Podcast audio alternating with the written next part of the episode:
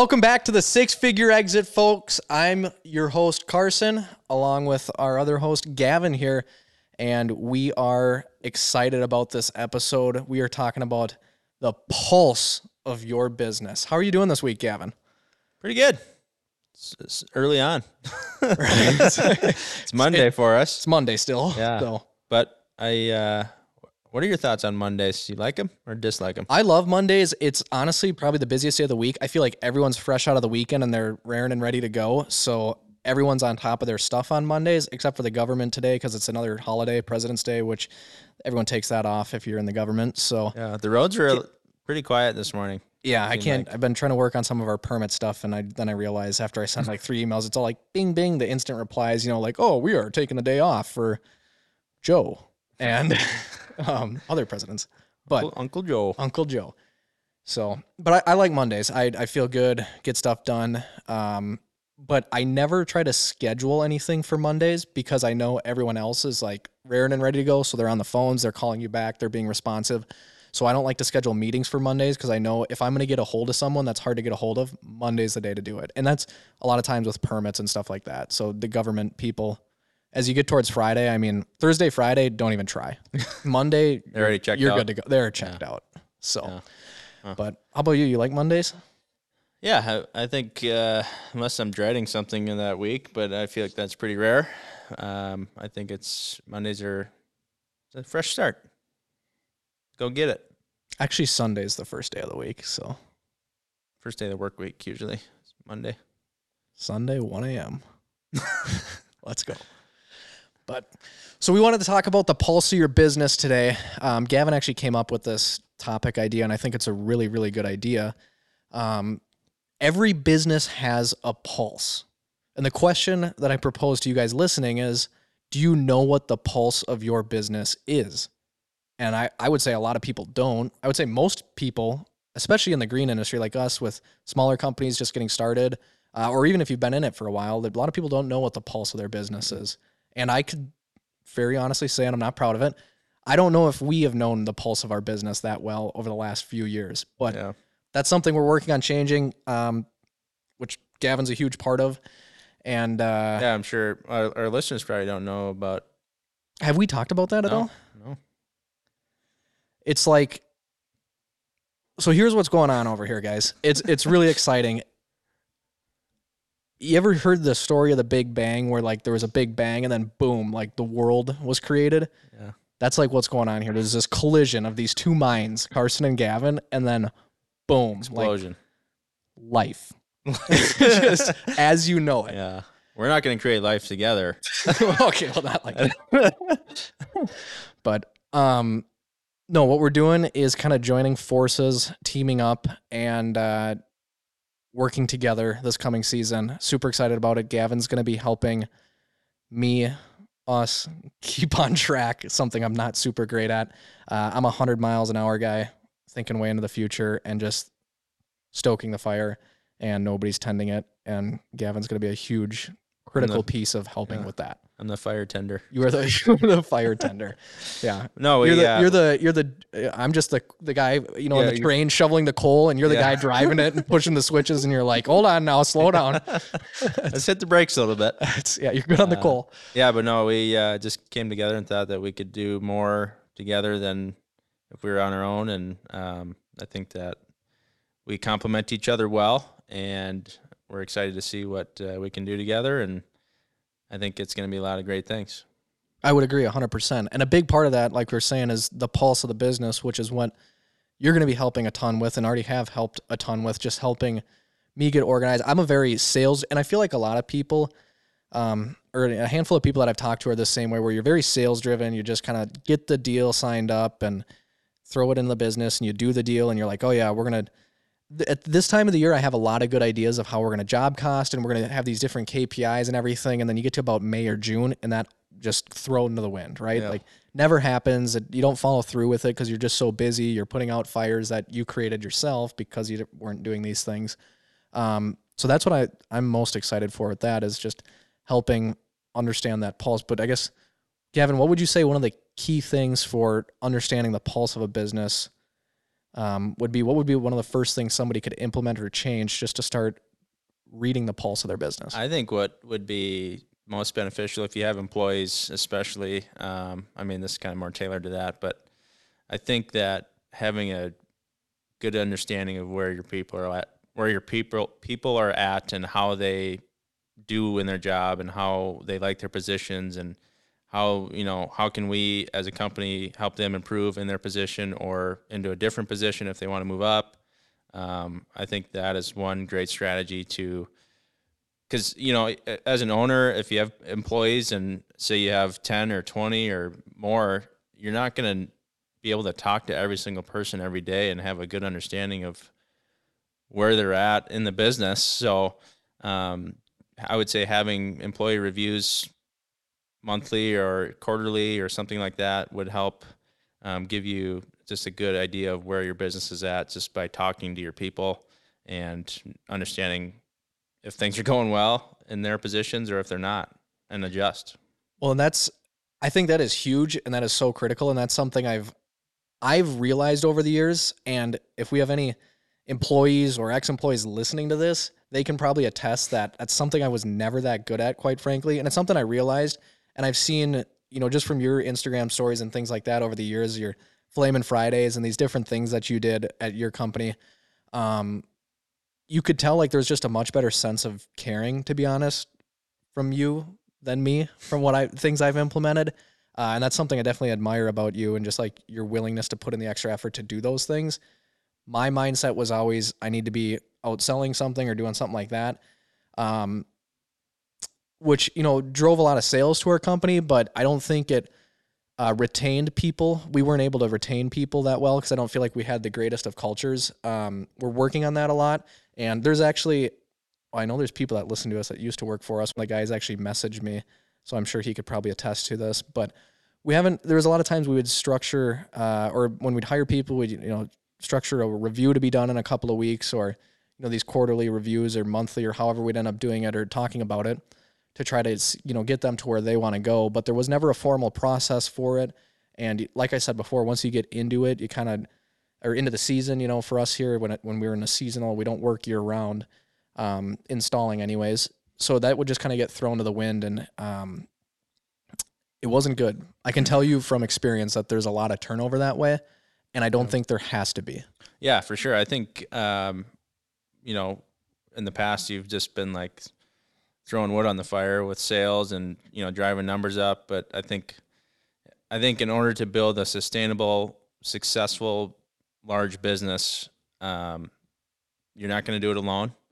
So you need to have the right people on your team, and you need to show them that you care, and you need to honestly you need to take care of them before you take care of yourself.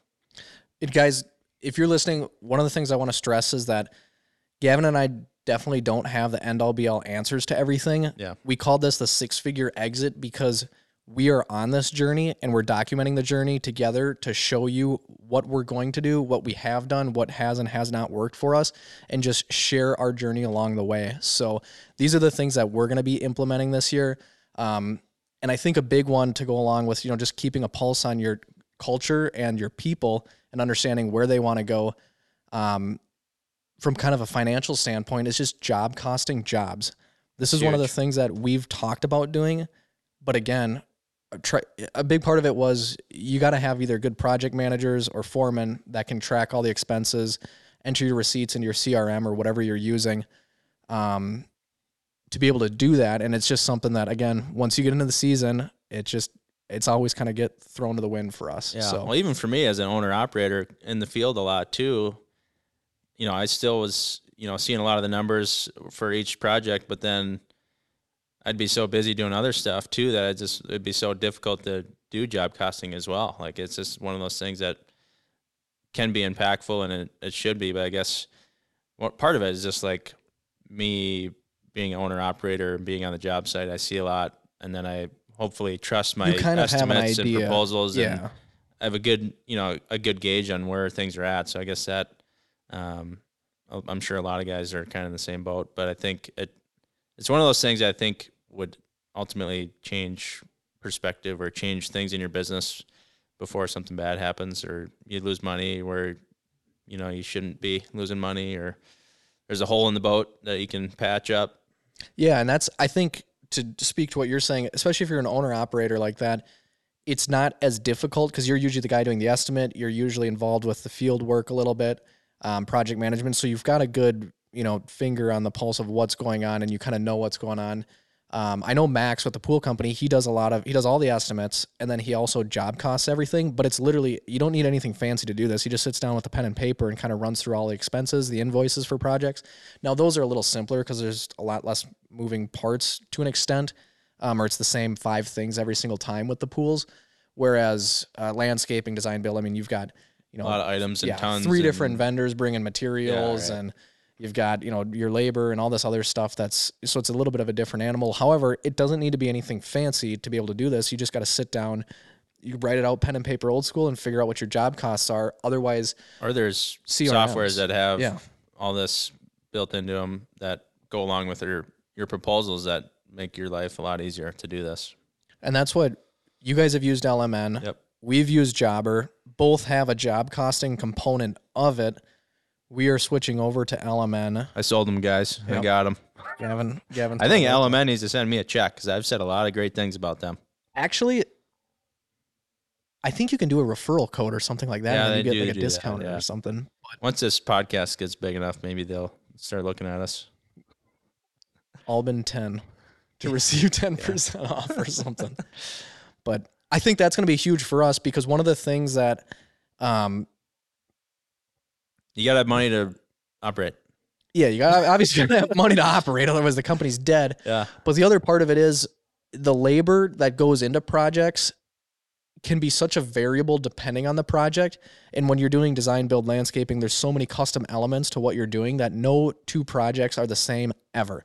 So you need to be able to understand where you're making money, where you're not making as much money, or and the reasons why. And if you're job costing accurately, you can kind of figure out, you know, what are oh well, we should have bid this retaining wall for more because it was way behind the house. It was tricky access, and having tricky access like this cost us another 25% in labor that we didn't anticipate. So then you can plan for that in the next projects. And if you guys want to grow a big company or scale beyond being an owner operator in the field all the time, the biggest thing that I've learned is you need to be able to, um, and I've learned this through mistakes and not doing it right and watching what happens, but you need to have the data and the information and enough of it.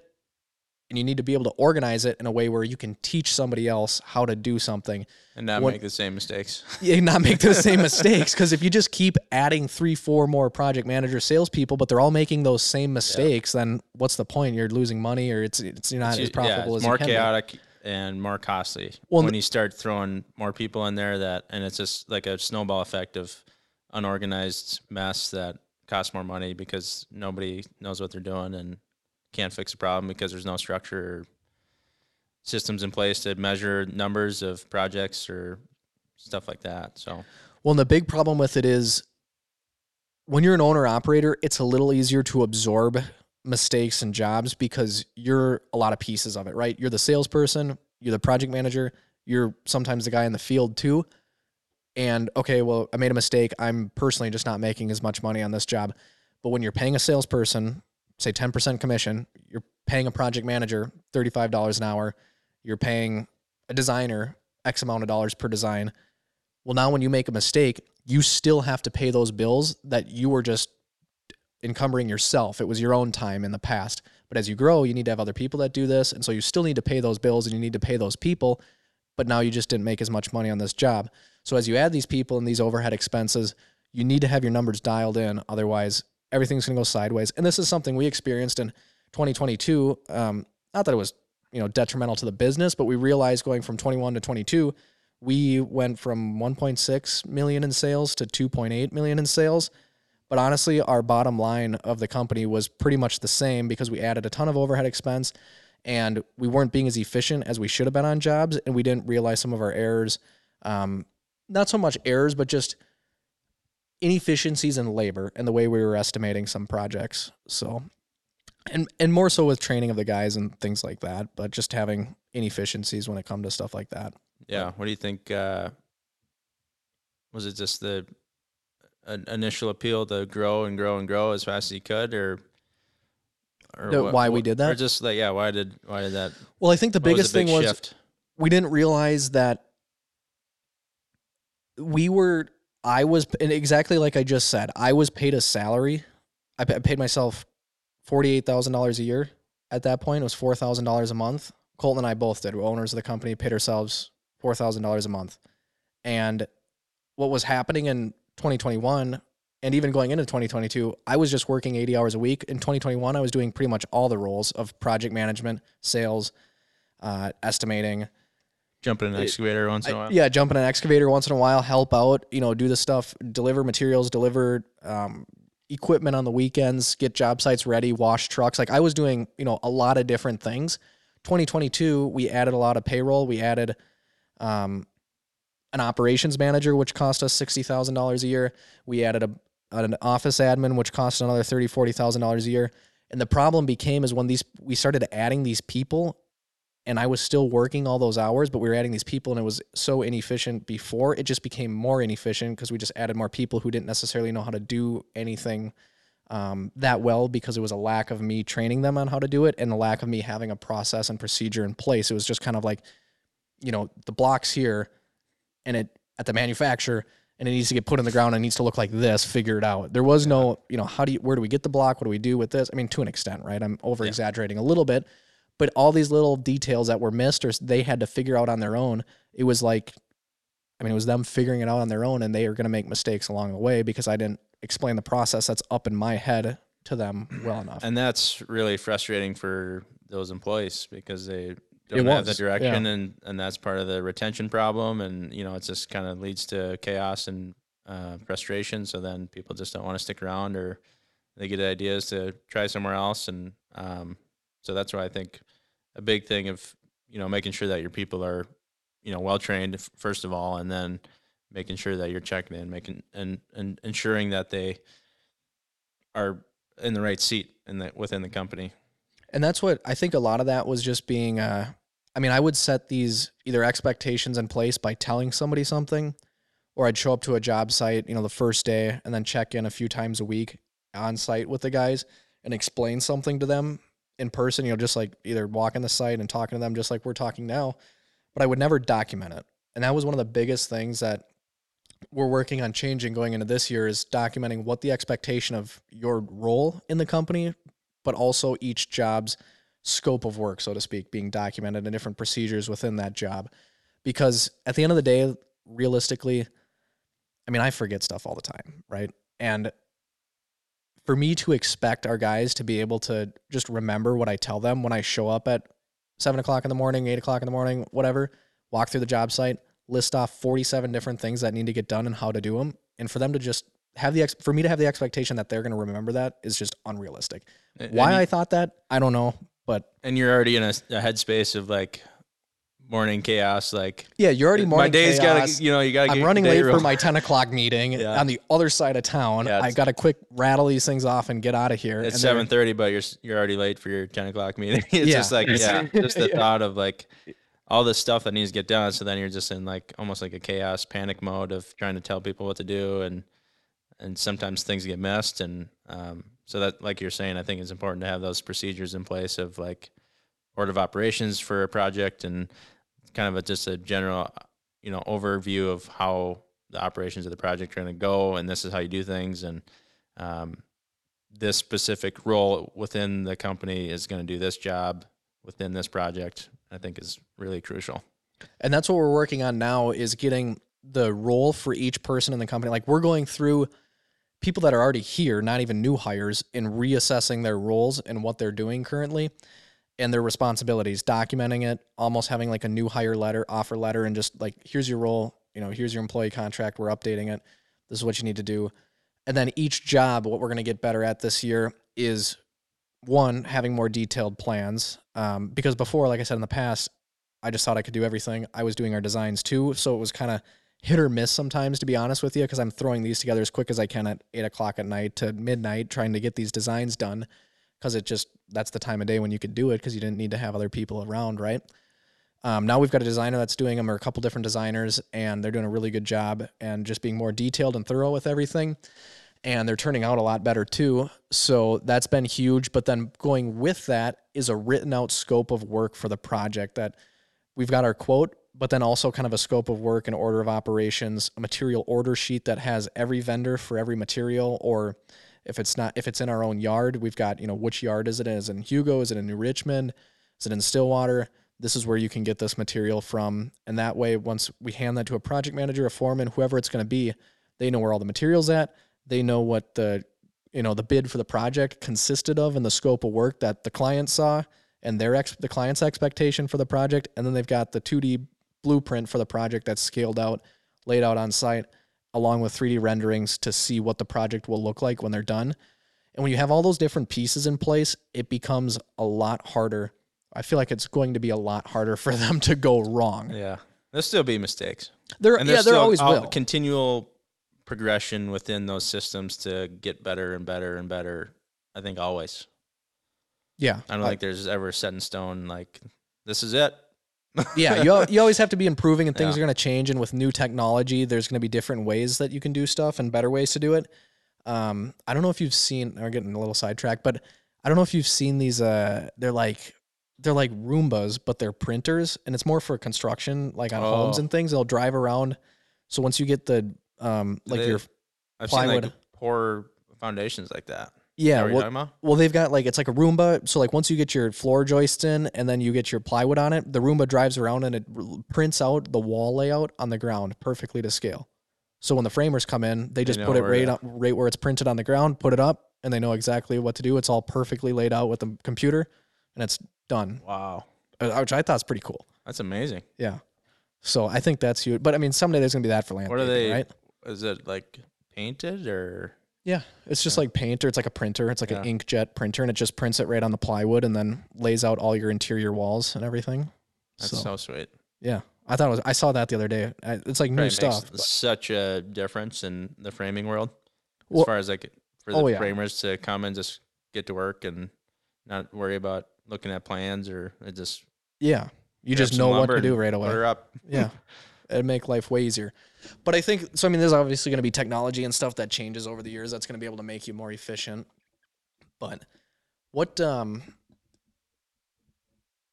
for the financial side of it i guess job costing going back to that what do you think the best way to do that is i mean pen and paper using a crm should somebody if they're not using a crm that has uh, a job costing component of it you think that's worth investing into? Or what size of a company does it make sense to spend the money on that? Um, I think like if you're if you're doing like I would say if you're doing over 200 grand a year in revenue, you should be looking at spending some decent amount of money each month on a nice CRM. If you're thinking long term, um, put the money and the effort to build out that CRM to be working for your business uh, because it's one it's another tool in your your tool belt that's going to help you stay efficient, um, stay more professional, and have a better you know gauge of the pulse of the business because you know um, you can like some like LMN you can for instance you can build out a budget for the year that you can make sure that you recover you know all your overhead and um, hit your profit numbers. And um, another thing about LMN that's great is like you can job costs on it, but you kind of goes off of like your proposals that you built out. So then it's just so much easier. And I always look at things in a time instance, like how can I speed things up or make life easier? Uh, how is this going to save me time? Um, so when I think about you know four or five hundred bucks a month, even you know, just doing a couple proposals that pays for itself just for how much time it saves me because then I have this whole catalog of all the labor and all the costs of my business and all the materials that we use for the project and all the subs and trucking and and whatnot um, is easily recoverable because I can go in create a proposal, you know, even for a six figure project in a matter of minutes. I mean, just amazing how much time you can save and how much I think more I think you just you're going to recover the costs of your business way better having that system in place because you're not missing anything. And not that we're trying to sell you on LMN or anything, but I agree with Gavin 100% when you think about it. I mean, from experience, done the 80, 90 hour a week some weeks, and it's not something you can sustain.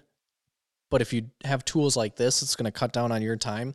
And one of the things I would seriously um, encourage you guys to think about if you're an owner operator of a company and you want to grow your company and scale your company, no matter what it is, consider paying yourself hourly. And I know I've said this like five times here, Gavin, right? But this year, I've changed my pay structure to hourly, or last year was changed to hourly, but then I paid, I just started charging basically a lot for my time. And I've started to realize more so that why am I doing these menial tasks, so to speak, right? Or it's just simple tasks that it's easy to outsource to somebody else for much cheaper than what I would cost the company. That's not in the best interest of the company. And then it kind of forces you to realize, like, oh shit, like I need to hire somebody else to do this. Yeah. Like I don't need to be I could one. be saving money here. Yeah, I could be sa- when you look making more money. You know, yeah, you if you put your business, you know, looking at what the company's best interest is, not your personal best interest, but the company's best interest, you realize pretty quick that you need to build a team of people that are one better than you in certain areas, not people that can wear every hat in the company, but somebody that's really good at bookkeeping and that's all they do, right? And they're going to be more affordable than if you sat there and spent an entire day to do bookkeeping and instead you pay them 150 bucks an hour and they're done in an hour and a half, right? That's going to save you time and save you money in the long run. And then same when it comes to, you know, either designing or even sales or whatever, right? Whatever you're not good at or it's not your expertise, hire other people. Like we've for the history of our company have always done the marketing ourselves. I've done all of the marketing for the company and the Google ads and everything else. This is the first year we just hired someone to redo the website and to take on doing all the marketing. And to be honest, I don't know why we didn't sooner. It's not that expensive to do in the realm of things.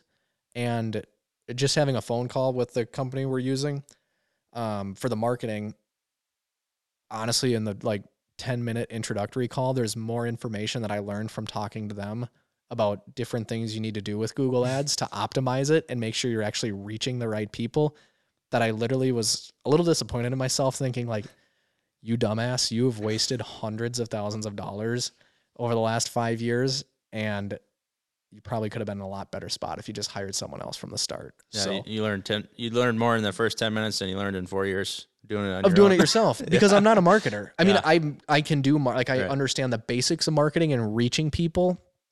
I feel like I'm good at that, but when it comes down to running Google ads and oh, you should have like a landing page that's specific to landscaping and if you really want to get niche like a Stillwater Minnesota landing page, a Woodbury Minnesota landing page and have all these different pages that are specific for that market and that service that you provide, and that's what the Google ad goes to. So when someone types in paver patios in Stillwater, it goes to a specific page, you know, that is just for that service or whatever, or you know, to an extent, a little more niche than what our website is now. And then you set it up for conversions, just all this different stuff. And I was like, man, that like as he was saying it, I'm like, yep, this makes a lot of sense. Not sure why we never did it. Yeah, So, it's amazing how more effective and productive someone that's you know specialized in a certain area um, in a business can be, opposed to you trying to wear all the hats and do every single thing because it's just chaos and unproductive. Well, I think as you try to scale the business, the big unlock that this is going to create is now instead of me being up until midnight trying to figure out a design and Google ads and then running around with like a chicken with my head cut off all day because I'm trying to meet with clients and do project management and pick up materials or deliver the skid loader on the weekend or all this stuff. Not that I've done that in a while, but um, unless it was to my own house, you know, side job. um, what it what it does is it allows you to kind of step back, take a breath, and this is what I'm realizing. And I can kind of observe the company now. Instead of being in it in the rat race every day, I can kind of observe the moving components and look.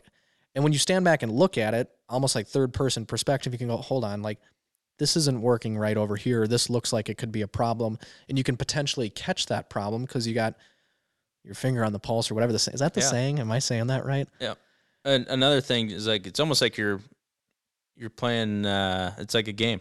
You know, it's, you're you're you're operating the game. game. Yeah, you're just you're moving the pieces. You have a, kind of the overview of like the entire playing field. You know, um, and it's just like perspective change and when you're kind of It's a complete you know bird's eye view of the business opposed to like in the weeds. Yeah, and I don't know about you, but that's what I'm looking forward to most this year is because that's the part that I enjoy. Kind of the strategic thinking of okay, what's going to best, you know, help the business. What's the next team player we need to add, or either market we need to get into or push into, or you know, what's going to help improve the business instead of I got to go meet with Sue today who has weeds growing in her garden or something. You know what I mean? Like got the salesperson there to go do that, and not that that's the stuff we're doing, but you get what I'm saying. But I think that's what I'm most excited for because that's the stuff that where you can see the real progress. Like we talked about in our other podcasts, you've got productivity or whatever, and then progress. And this is where you see the true progress in the company. You can be busy and productive all day, but the company the company itself makes no true progress to move forward and to grow. It's just getting the jobs done and it's staying where it's at, getting jobs done and just churning through them, which is good too. But if you want to grow a large company, you need to be making progress every day. And you can't do that without your finger on the pulse. Yeah, you got to have a, like Carson was saying. Every business, every every person uh, has a pulse, quite literally. Quite Um, literally. but no, everything has a pace to it. It, and I think it's important to know if you want to be successful in business that the pulse of your business. I don't think it needs to be necessarily like aggressive. Necessarily, I think it should be aggressive and sometimes, um, but I think it's more important to be, you know, have a nice steady heartbeat. You know, have that have that pulse just kind of consistent, and um, it I think it can be, you know, beaten quick in times. Um, but it's also important that you don't get, you know, your heartbeat doesn't get too crazy and you start But- doing and- things that are dangerous. And um, I would challenge you on that to say if you can have both of those, which is what makes me really excited for you and I, Gavin, is because I feel like you're a little bit more of that like controlled and like cool, Yeah. calm, collected, and I'm just like you know shoveling the coal, right? Yeah. But if you can have both of those, you've got one person just really pushing and shoveling the coals, and you've got one person you know putting the damper on a little bit and opening the valves and redirecting the steam and this and that. I mean, imagine Carson, what Carson's do. redlining and I'm throwing water on the engine to cool her down. That's well, you you're just directing the steam to the right, you know, motors and things, Yeah. and right. So I mean, if you've got those two attributes or two different people that complement each other, I think you can be unstoppable. Because I do think you need to be there needs to be someone in a company that's aggressive and hungry and just like constantly chasing after it and going out and sure. you know killing killing the prey every single day. And they need to have that just go get it mentality, um, which I feel like I have. And otherwise, you you know, you're never gonna grow. But you also can't just have that and have this whole stockpile of food back at the camp that the you know the guy went out and killed all day and it's just sitting there rotting. I mean that doesn't do you any good either. So Right. yeah. I think you got to have you got to have someone to cook it. We're going back to primal primal terms here. All but- kinds of analogies. yeah, we got great analogies here. I just I'm yeah I, I'm actually for hire to create analogies, but no I th- I just think that's I mean I think that's a great combo and it, that excites Yeah. me a lot. So Yeah, for sure. I'm uh, super excited about this year. But I think what's also important too that I thought of is like, yes, we both complement each other well. Like you're, you know, more aggressive where I'm like, you know, I'm not, I'm not like really passive. Like, oh man, we shouldn't be doing this. Like, let's not. Oh, yeah, that's not- But- that's not what I Yeah, no, I'm just but- saying. But like, through that, you know, through this partnership, and like, I think it's important that we, or not just us, but like any partnership, you need to have the same vision and like yes. idea behind what you're doing because you can sometimes have those partnerships where you know there's that aggressive person but then you know there's that less aggressive person and they just do not have the same idea of where the company's going or what they should be spending the money on and that's when you can run into trouble with partnerships and then then the pulse of the business is out of whack Yeah. That's when you have AFib. When you got an irregular heartbeat, right? You got skipping a beat. This- I'm just going with these analogies. No, but that's huge because then you got one person that you know really is throwing water on the fire while the other person's trying to build the fire, and then the dude building the fire is like, "What the fuck are you doing, Yeah. dude? Like, come on!" And the other guy's like, "It's hot in here just put this thing out, right?" No, so I think it's important to have a vision and goals that everyone agrees upon, um, and then work towards that. Yeah. and i don't think you should ever be in a partnership with somebody that has the same skill set as you either I think yeah, I, I think that's huge. Otherwise, you're a lot of people, butt heads. Because a lot of like, people don't realize that. yeah, because you're gonna want to do the same thing. Yeah, Good. Well, I, ma- I imagine if the last few years I had someone else that was just like me, that was we're both just throwing stuff at the fire and wondering, you know, why Yeah, you'd be you'd be in jail. yeah, in jail. Yeah, haven't done taxes in four years. oh, yeah, that would that would very legitimately be the case.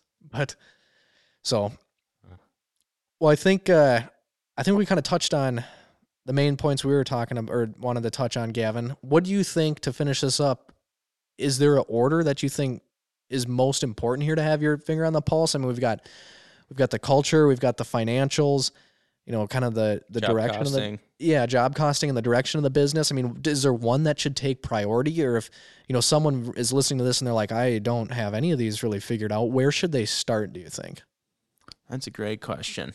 Um, all of them that's another like sidetrack here, but I I would urge people to like write down what you need to get done, prioritize it, and like just tackle one thing at a time and don't get distracted with Yeah. the large list that you made. little wins Little one, yeah. I think that's way better for the growth of your business.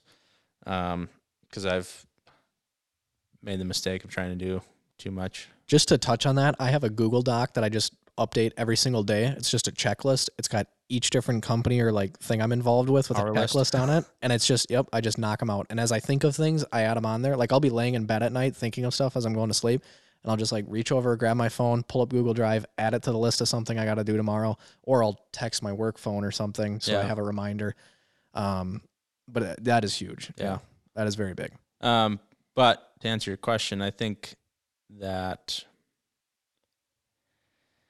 I think the pe- I think the people it always comes back to the people for me. I think the people and the structure of that of like people knowing their roles, knowing their you know what their tasks are and I think that's really what's going to set your business up for success because if you have the right people and they're in the right seats that um, can help you with like the financials and help you with um, management, like those kind of not necessarily take care of themselves, but those people, if they're the right people, will implement things that serve the business. So I think if it were me, I would focus a lot on, you know, investing into the people that you have or finding the people, you know, like we talked a lot about how you can't do it all and it's important to, you know, find people that can do something for, you know, cheaper than what you think you should be charging, you know, um, so that the business can ultimately generate more.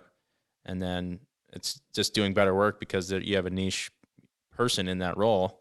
Um, so if, if I were to give a word of advice, it would be to, to focus on the team.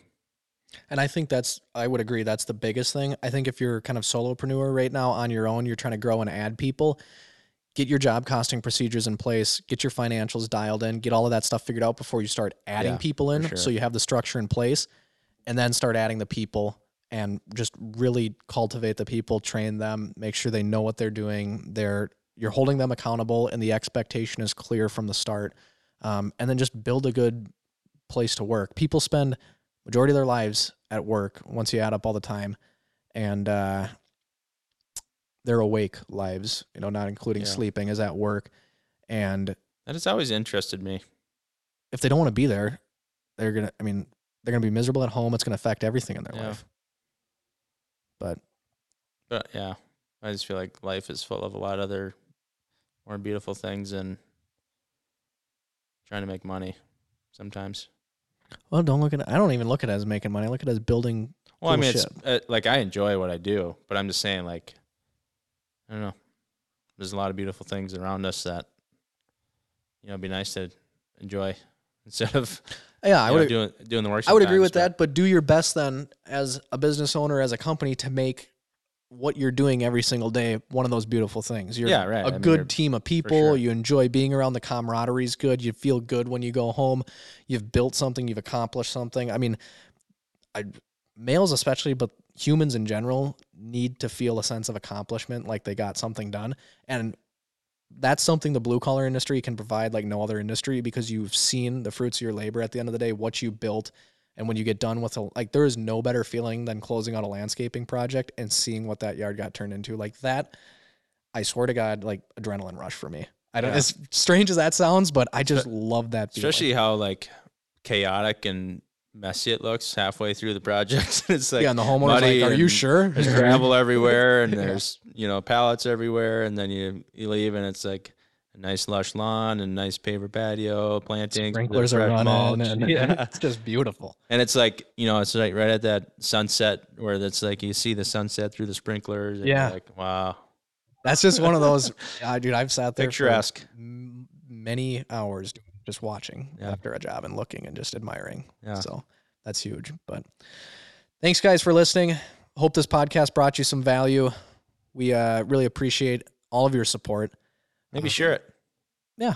See you know somebody uh, you care and love say hey go listen to these guys they had something good to say this week Every week we got something good yeah, to say. I mean, that's true